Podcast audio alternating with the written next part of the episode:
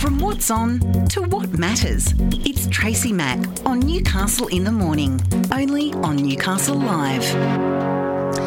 You are with Tracy Mack. It's half past 10 here on Newcastle Live. The Animal Justice Party launched its federal election campaign in Newcastle on Saturday, naming three candidates for seats in the region and a local Senate contender. Now, my next guest is no stranger to Newcastle Live and uh, Newcastle in the Morning in particular. And he joins me where he's gone to have a quiet, secret break before the election starts ramping up. It is Darren Brollo. Good morning and thanks for your time. Good morning, Tracy. Thank you for having me today. My pleasure. Now, how's the weather on the Gold Coast? Is it beautiful?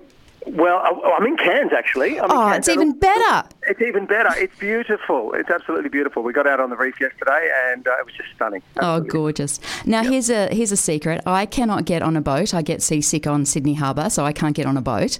Okay. I cannot go out to the Barrier Reef because by the time we start to head back, I'm not not in a good place. Was it nice yeah, and calm yesterday, or was it was it, it a bit choppy?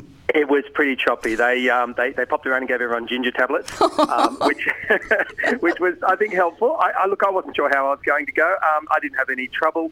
Some people did have some, some problems early on, and then uh, once they, they kind of cleared themselves of breakfast, they were able to move on and they were okay. oh, I love it. I love yeah. it. I always have good laugh with you. I love it. now, look, in, in all seriousness, uh, obviously the Barrier Reef is uh, is one of our most beautiful, beautiful icons. It is uh, mm. suffering badly from climate change. We've got the federal government uh, election looming, which, uh, for all money, according to uh, to Pat Conroy and Michael Blaxland, uh, will be May 14. Um, mm. Tell me why uh, why is the Animal Justice League really ramping up here in uh, in Newcastle and the Hunter?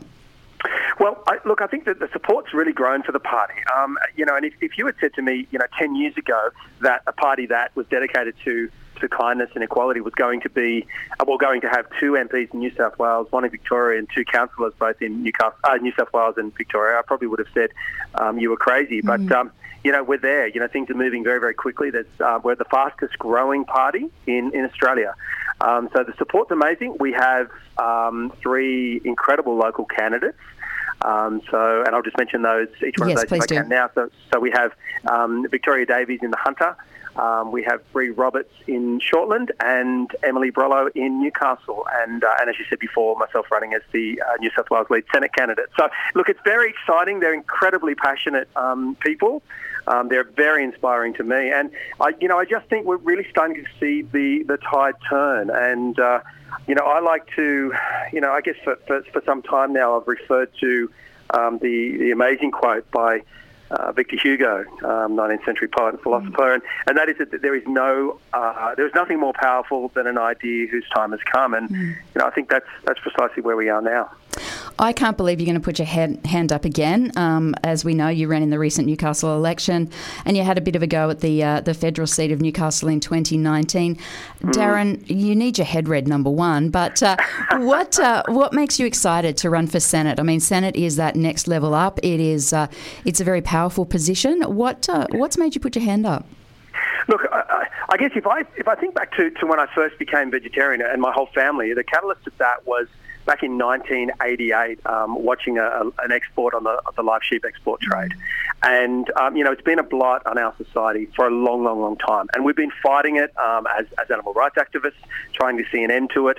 Um, I think the broader community definitely stand by um, the, you know, the abolishment of the live export trade. Yet, our governments are not listening. So for me, um, you know, national, uh, when we look at live export, it's a national issue. It falls on the shoulders of, of federal parliament. So it's a chance potentially for um, for me to get in as a mm. senator and, and really be able to try and make this change. So you know, it's it's probably the I, I don't think the party's ever been so well positioned to win a Senate seat.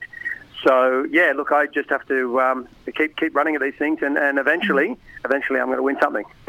Do you think the uh, the name of the party is, uh, um, as you said, you know, animal justice, but you have such mm. a strong climate focus as well? Mm. Do you think the uh, the name can can sometimes give people the wrong impression of what the Animal Justice Party is about? Sure. I think early on it probably has, but as people are learning more about the party and recognising that you know we're not a single issue party, and of course when we do talk about climate change, um, we are the only party that's addressing all causes of climate change, and of mm. course animal agriculture is is one of the biggest, um, and in fact is the biggest um, contributor to um, greenhouse gas emissions as, as, a total footprint. So you know it's I, I, I do agree with you. I think initially um, people may have just considered you know the party to be a single issue party, but you know we speak for and let's not forget humans are animals too. We mm. speak for all vulnerable um, members of our community, and whether they be human or, or uh, non-human animal. Another thing that uh, really came up at uh, at your launch uh, on Saturday was domestic violence issues. Um, yes. That's a big concern, Darren, for uh, for the party. It certainly is, and you know we, um, you know, uh, I guess if if I can talk just um, briefly about Bree Roberts, who is our our candidate running in Shortland, um, you know, Bree um, herself has been a survivor of domestic violence. She knows. Um, you know, only too well those experiences, and you know the coercive techniques that can be used by perpetrators um, with you know with with not only the violence that she had experienced, but also the, the violence that her her um, companion animal had experienced, mm. um, and that you know that sort of level of control that a perpetrator may have over an individual. And you know, I think it's it's really connecting the dots and, and looking at the links between perpetrators of domestic violence and also um, you know the the fact that they will often be uh, you know for a long long time perpetrators of violence towards animals before it even steps up to to violence towards humans. So it's you know those links are there, the science mm. is in in, and you know, it's something that we really do need to address holistically as, a, as an entire issue. Well, I think uh, when I was growing up, you know, there used to be the joke that you know, well, if you uh, if you kill cats, if you hurt animals, then you know, there's the serial killer coming. And you know, as I said, that that's a joke, and I, I say that quite flippantly. But mm. there really is research that shows that uh, cruelty to animals really leads to cruelty to humans. It, absolutely, there is no question about that. And it's interesting, isn't it? If, if we watch a child um, or, or, or, hear of a child abusing an animal, we do consider them as you know potentially becoming mm. you know a psychopathic um, person or somebody mm. that will be very dangerous in the future. Yet um, we unfortunately um, see this happening all of the time at an adult level, and uh, you know it, it's often not even considered to be um, something that we need to, to, really be talking about, which is which is very scary for me. But I think you know more so when we talk about um, what the Animal Justice Party can do here, and and you know what Bree would be able to do if elected. It's you know really building a, a single national register, I guess you would call it, a single national register, um, to um, ensure that convicted perpetrators of both animal cruelty and domestic violence are listed, and it's something that, that is you know accessible and, and available to people. So you know we really do need to ensure that people are protected.